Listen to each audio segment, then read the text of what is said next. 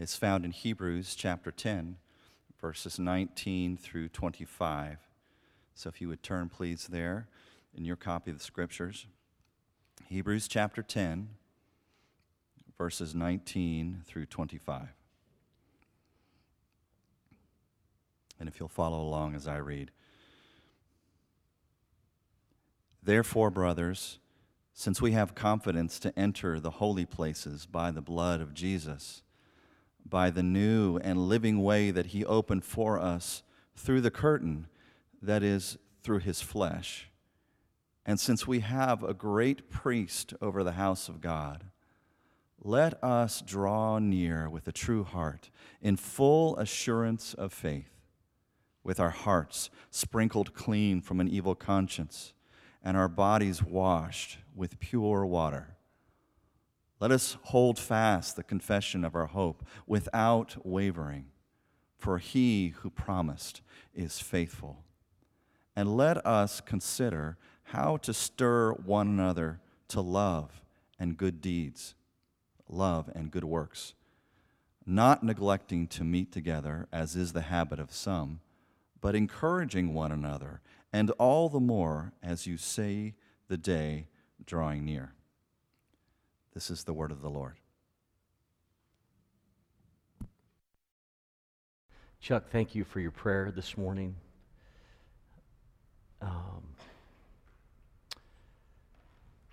And we need to just keep praying as God's people that justice will roll down.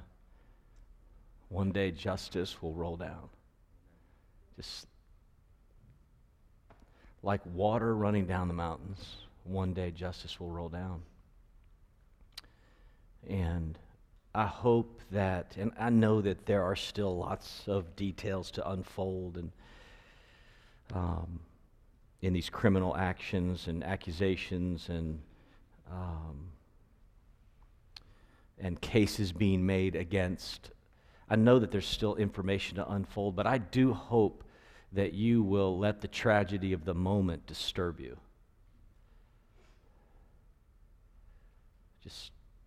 And pray that God would call his church to act in simple, humble, godly ways, stepping toward others.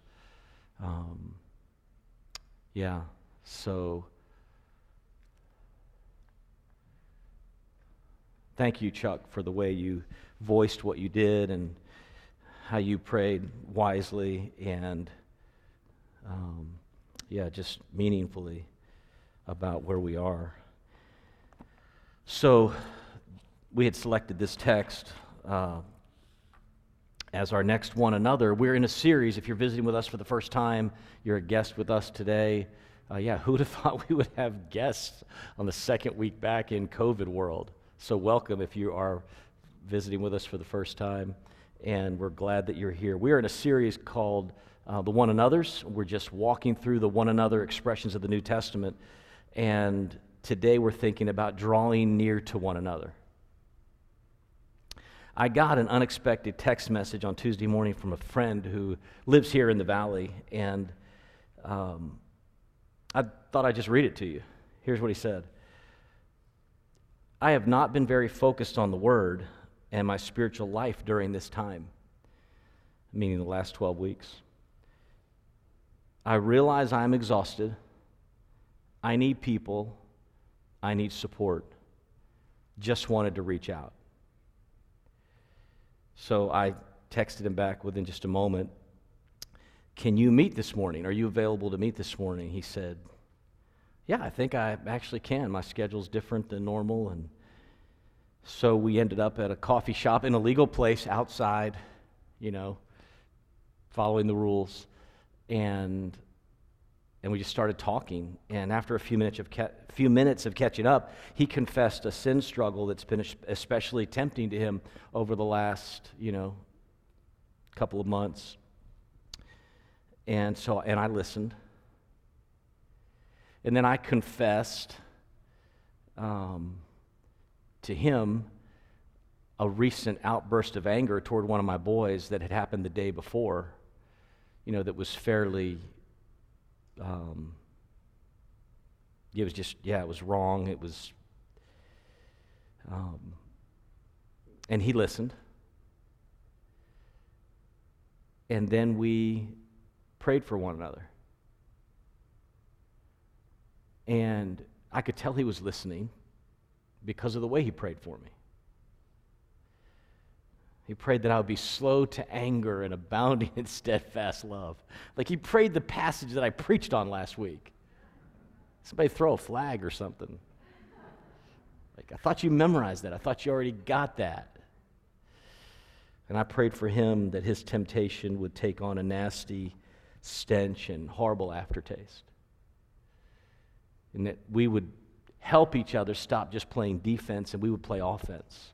And we would, you know, just, I think we left that moment realizing how much believers need each other in the body of Christ to live through this world. You cannot do this alone. You were not made to do this alone. Hebrews 10 is especially helpful to us today because it shows us how drawing near to God enables us to draw near to one another.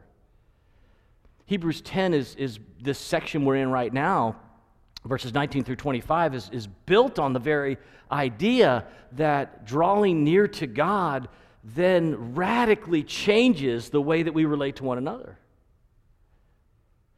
I want to encourage you that this morning. I want you to hear that drawing near to God will inevitably pull you closer to one another. On the other hand, when you are not drawing near to God, you will inevitably distance yourselves from one another. Spouse, family member, friends, work associates, church life, Bible study class, community groups. It's inevitable. You've seen this in your life if you've been a Christian for any length of time.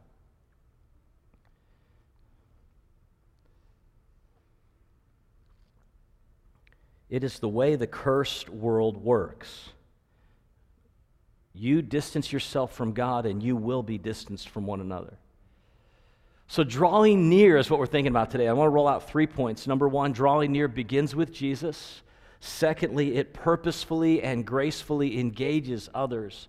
And third, it delights in the presence of others. Begins with Jesus, purposefully and gracefully engages others, and delights in the presence of others. Drawing near to one another begins with Jesus. Verse 19, let's start there. Listen again to what Jesus has done for us. Therefore, brothers, since we have confidence to enter the holy places by the blood of Jesus, by the new and living way that he has opened for us through the curtain, that is, through his flesh. The author of Hebrews here in verses 19 and 20 is trying to open our eyes to Jesus as the perfect fulfillment of the tabernacle in the Old Testament. Right now, because of the work of Jesus on the cross, we can enter into the Holy of Holies. The Holy of Holies is not a place anybody can go anytime they want to. Right? You remember this from the Old Testament, from the tabernacle, from the temple. There's a unique thing happening in the Holy of Holies. And the writer of Hebrews here is trying to make a point that Jesus is the perfect fulfillment of all of that work up to this point. It all prefigured Christ. And now because of the work of Jesus on the cross, we can enter into the holy place where before only a priest could go. The high priest once a year to make sacrifice and atonement for sins. But now Jesus has opened a new and living way, so through the tearing of his own flesh, that's the way the imagery works, through the tearing of his own flesh on the cross, the veil of the curtain was torn and fully opened forever, never to be put back together again. And that's why verse 22 says, look, now therefore, right? Verse 22 says, let us draw near with a true heart in full assurance of faith, with our hearts sprinkled clean from an evil conscience. We therefore can draw near to God, right? In verse 22, he's referring to drawing near to God because Jesus has opened the veil through his own flesh, because he has sprinkled his atoning blood on our hearts, right? It's not just the Ark of the Covenant that was sprinkled with blood, or it's not just the lampstand that was sprinkled with blood. Now the writer of Hebrews says, your own heart has been sprinkled clean by the blood of Jesus Christ. It's a beautiful image. That's what allows us to come into the presence of God, to draw near to God. Now, here's the cool thing about the gospel. It doesn't just stop with me getting a clean heart and a new heart and being able to draw near to God, right? Now we can draw near to one another like never before. That's the natural outworking, the God-intended outworking of drawing near to Him, is that we might then draw near to one another as new, changed, being made new, being reclaimed kind of people. Jesus is changing us, not just the day we got converted. He's changing us through His atoning work. From that moment on, He's changing our isolated and selfish hearts. He's healing our resentful hearts. He's cleansing deep into the depraved nature of man, how we have seen depravity in the last few weeks, how we have seen depraved nature, how we have seen the depraved human condition in hatred and human superiority and abuses of justice or abuses of authority and gross injustice. Again, I know that there are facts still unfolding, but I want you to hear that there's no question in our country in the last 3 weeks, there's just been the exercise of gross injustice in the name of justice. It's just horrible. Depravity is real. Don't think for a moment that human depravity is not real.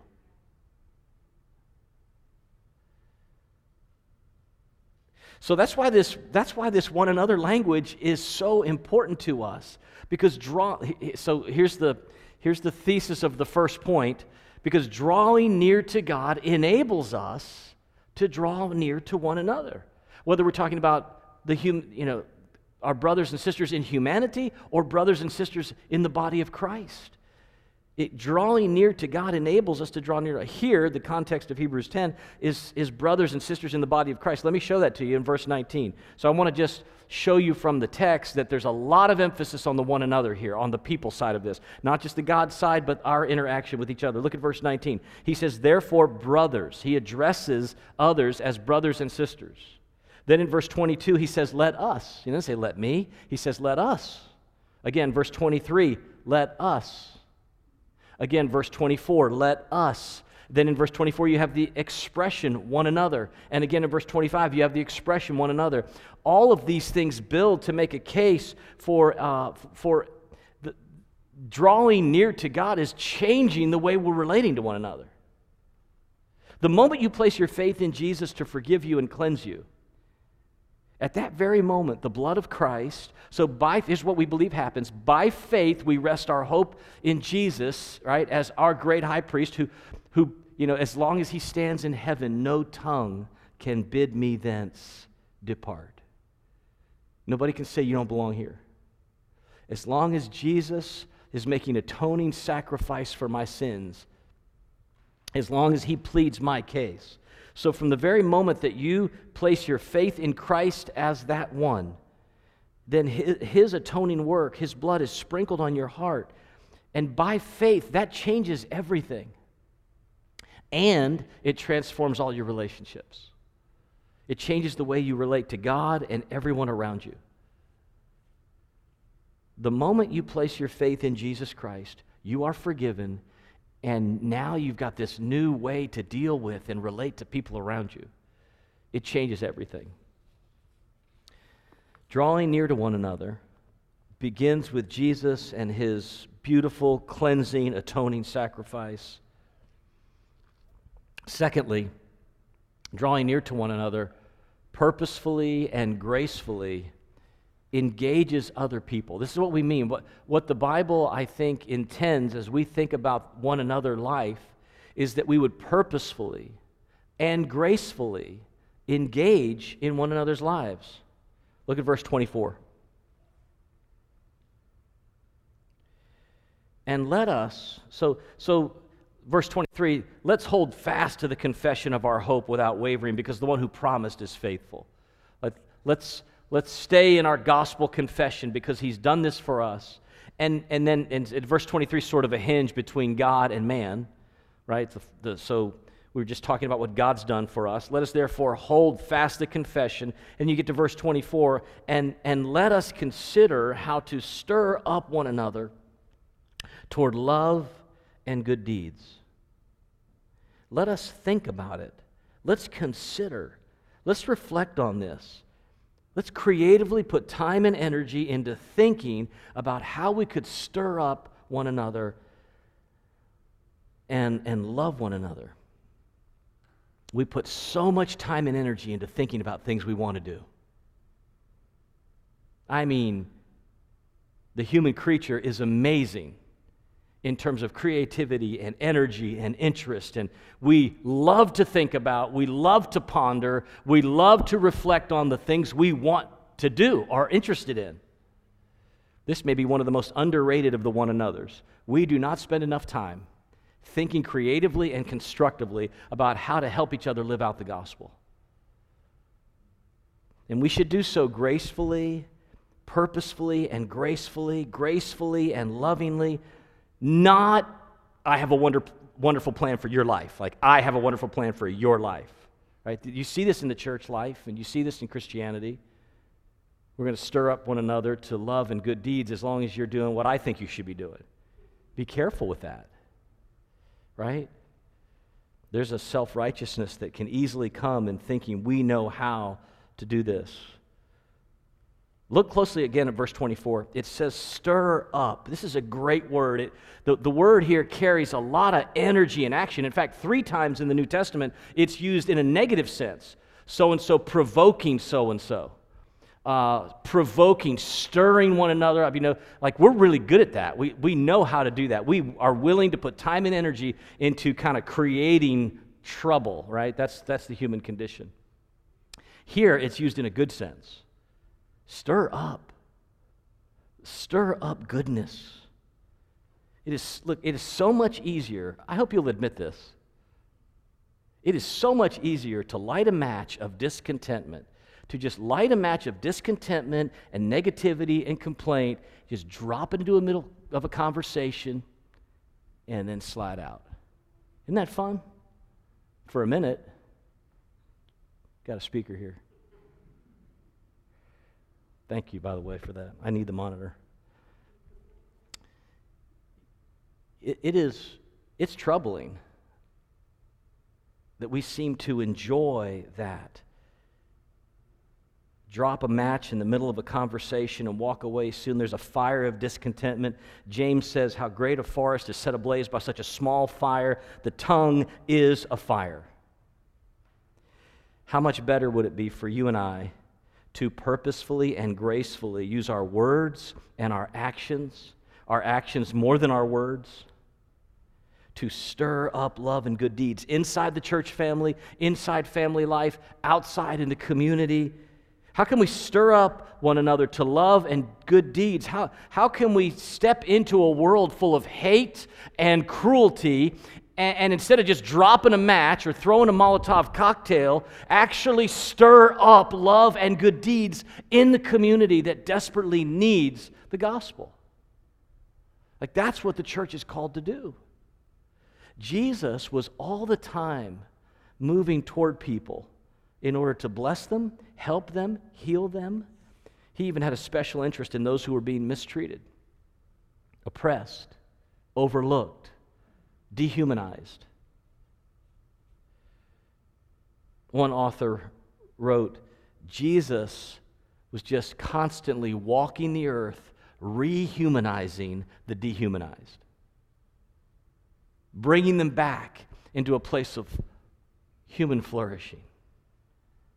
Human equity, beauty, the life and think about this. Yes, we emphasize the death of Jesus, and we should emphasize the atoning death of Jesus. We love the cross. We love to sing about the cross, and we should. But you don't get the cross without a beautiful, perfect life, or the cross means nothing. And his beautiful, perfect life was an amazing, inspiring call to us. I mean, the life and the ministry of the Son of God was one long act of stirring up what? Love and good deeds. I mean, you could just see and hear in the background the life of Jesus. Let us consider how to stir up one another to love and good works. That's who Jesus was. That's what he did. And then his life culminated in a powerful act of sacrifice because through his death because of the way that he lived. It's a beautiful thought.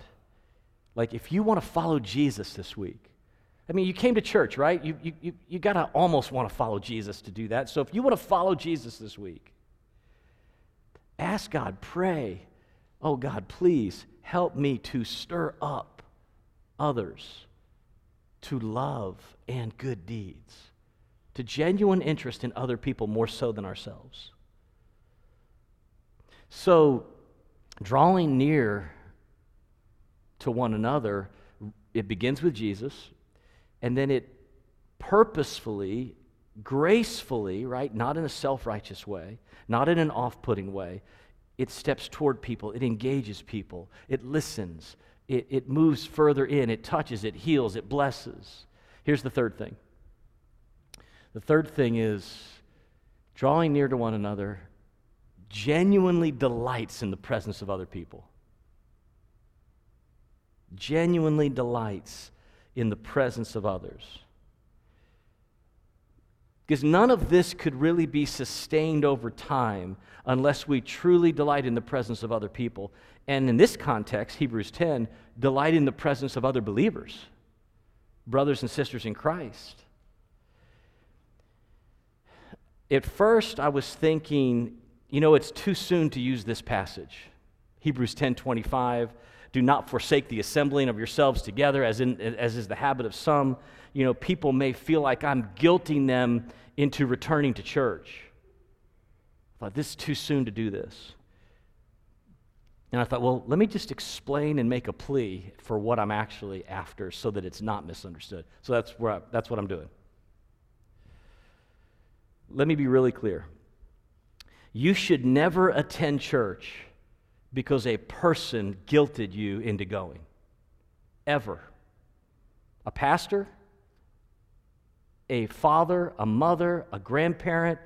Christianity does not work that way. We do not coerce people into faith. We do not manipulate people into faith.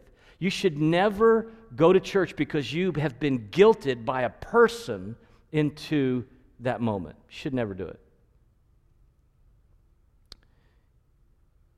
So I am not talking about that this morning.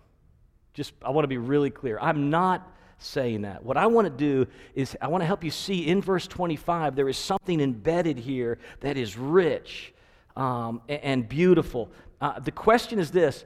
I'm not asking you if you're coming back to church this week or this month, right? Those who were watching in the first service and the recording and those who will watch online. I'm not asking if you're going to come back this week or this month. I'm asking if you want to and why.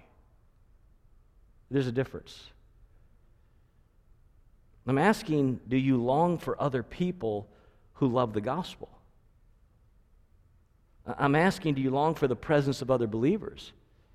Do you miss drawing near to one another?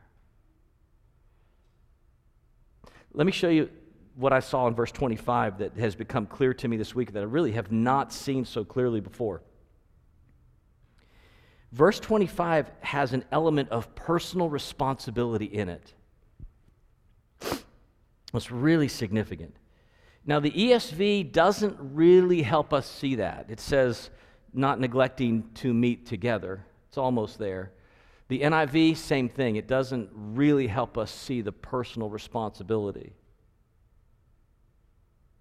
The New King James Version gets a little closer, not forsaking the assembling of ourselves together, or the New American Standard, not forsaking our own assembling together, or Wycliffe has it, our gathering together, like the emphasis on the personal pronoun. This is our responsibility to do this. So probably the better renderings of verse 25 include something more explicit like this. Not neglecting to gather ourselves together. Not neglecting to bring ourselves to this gathering. The sense of the text is what Abraham Kuyper described as coming together, a coming together of ourselves for the sake of being in each other's presence. Not to attend a concert, not to attend a lecture, Not even to attend a sermon or attend singing, but to be present with one another. The point is that we would take personal responsibility to gather with one another because we delight in drawing near to God with other believers. Like there is something really cool, mysterious, and amazing that happens when we as a people gather for the express purpose of praise and worship and delight, and we do so in one another's presence. It's a beautiful, beautiful thought. Not neglecting that, as is the habit of some. One of the concerns that pastors have all over the valley right now is that this distance is going to habituate some people from attending the body and the gathering consistently. It's going to make online worship legal. Hey, this is super. Hey, in fact, somebody told me the other day, man, I loved going to church in my pajamas. Do we have to come back? And if this person wanted to come back, so you can, it was just, yeah, just good humor. But there is a real concern that you can habituate yourself. That's what's going on here in verse 25. You could habituate yourself. You could practice yourself. You can practice yourself out of the very thing that you need the most. Be careful that you don't do that. People will often say, you don't have to go to church to be a Christian.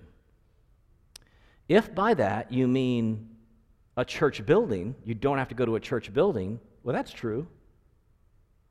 You don't have to go to a church building to be a Christian. But if you mean by that, you don't have to go to church to be a Christian. If you mean by that, you don't have to gather with other believers,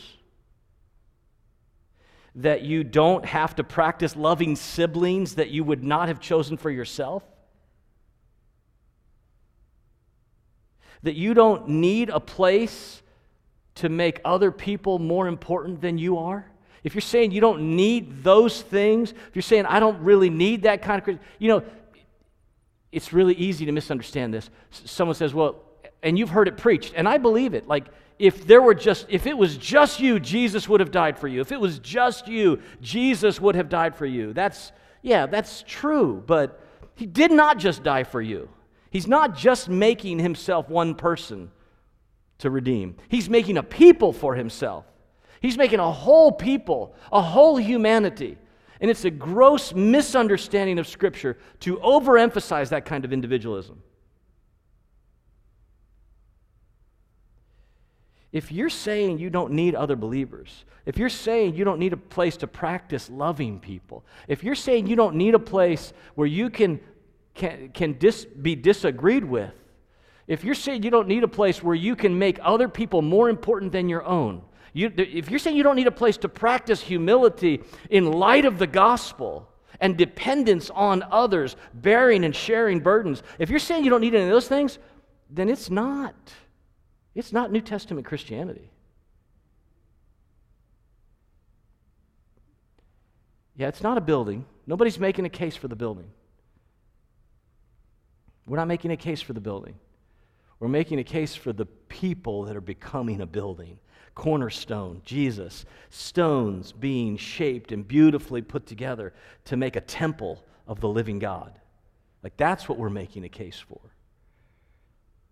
So what I'm asking you this morning is not, do you miss the preaching? Do you miss singing? Do you miss the building? I haven't heard anybody say yet, I miss tithing. What we're asking, listen, what we're asking is, do you delight in the face of another person who's being changed through grace? And do you delight in picking up on that history and that conversation and like, you know, I wonder how she's doing this week because of what's happening in their family. I wonder how so-and-so's doing with this new diagnosis. And he doesn't have much longer. I wonder how they're doing. I wonder if they are holding fast to the confession with hope. I wonder about that. See, the Christianity of the New Testament is not just Jesus is going to change your heart, wash you, clean you up, make you forgiven, and give you a beautiful place in heaven. It's not just that. That definitely is true, and it starts with personal conversion, and you need to come to faith in Christ and be made new. No question about that. But it does not stop there. And it doesn't stop there because it wants to authenticate the gospel in your life. And it wants to make its way out into your home and your family and your community and in your church family. So we want to pray that God will help us to draw near to one another, that God would infuse our one another life with a desire to draw near to one another, to step toward each other. Now, I know this is harder for some people than others. I know that for some of you, your immediate response when you start to get into anything beyond, hey, it's a beautiful day, your immediate response is this. Because I've been burned before, like I trusted somebody with my heart before, and I did not like that. So, just going to back up a little bit. I'm just going to watch for a little while. I understand that, but I want you to understand this. The further back you keep stepping, my hunch is that you're not just stepping back from people. Listen, you're stepping further from the Lord. Because He is in the business of bringing us back to Himself and toward one another. So let's pray today that we will begin to fight, in a good way, fight against that pull to distance ourselves. It's so natural, but it's not going to help you. Will you pray with me?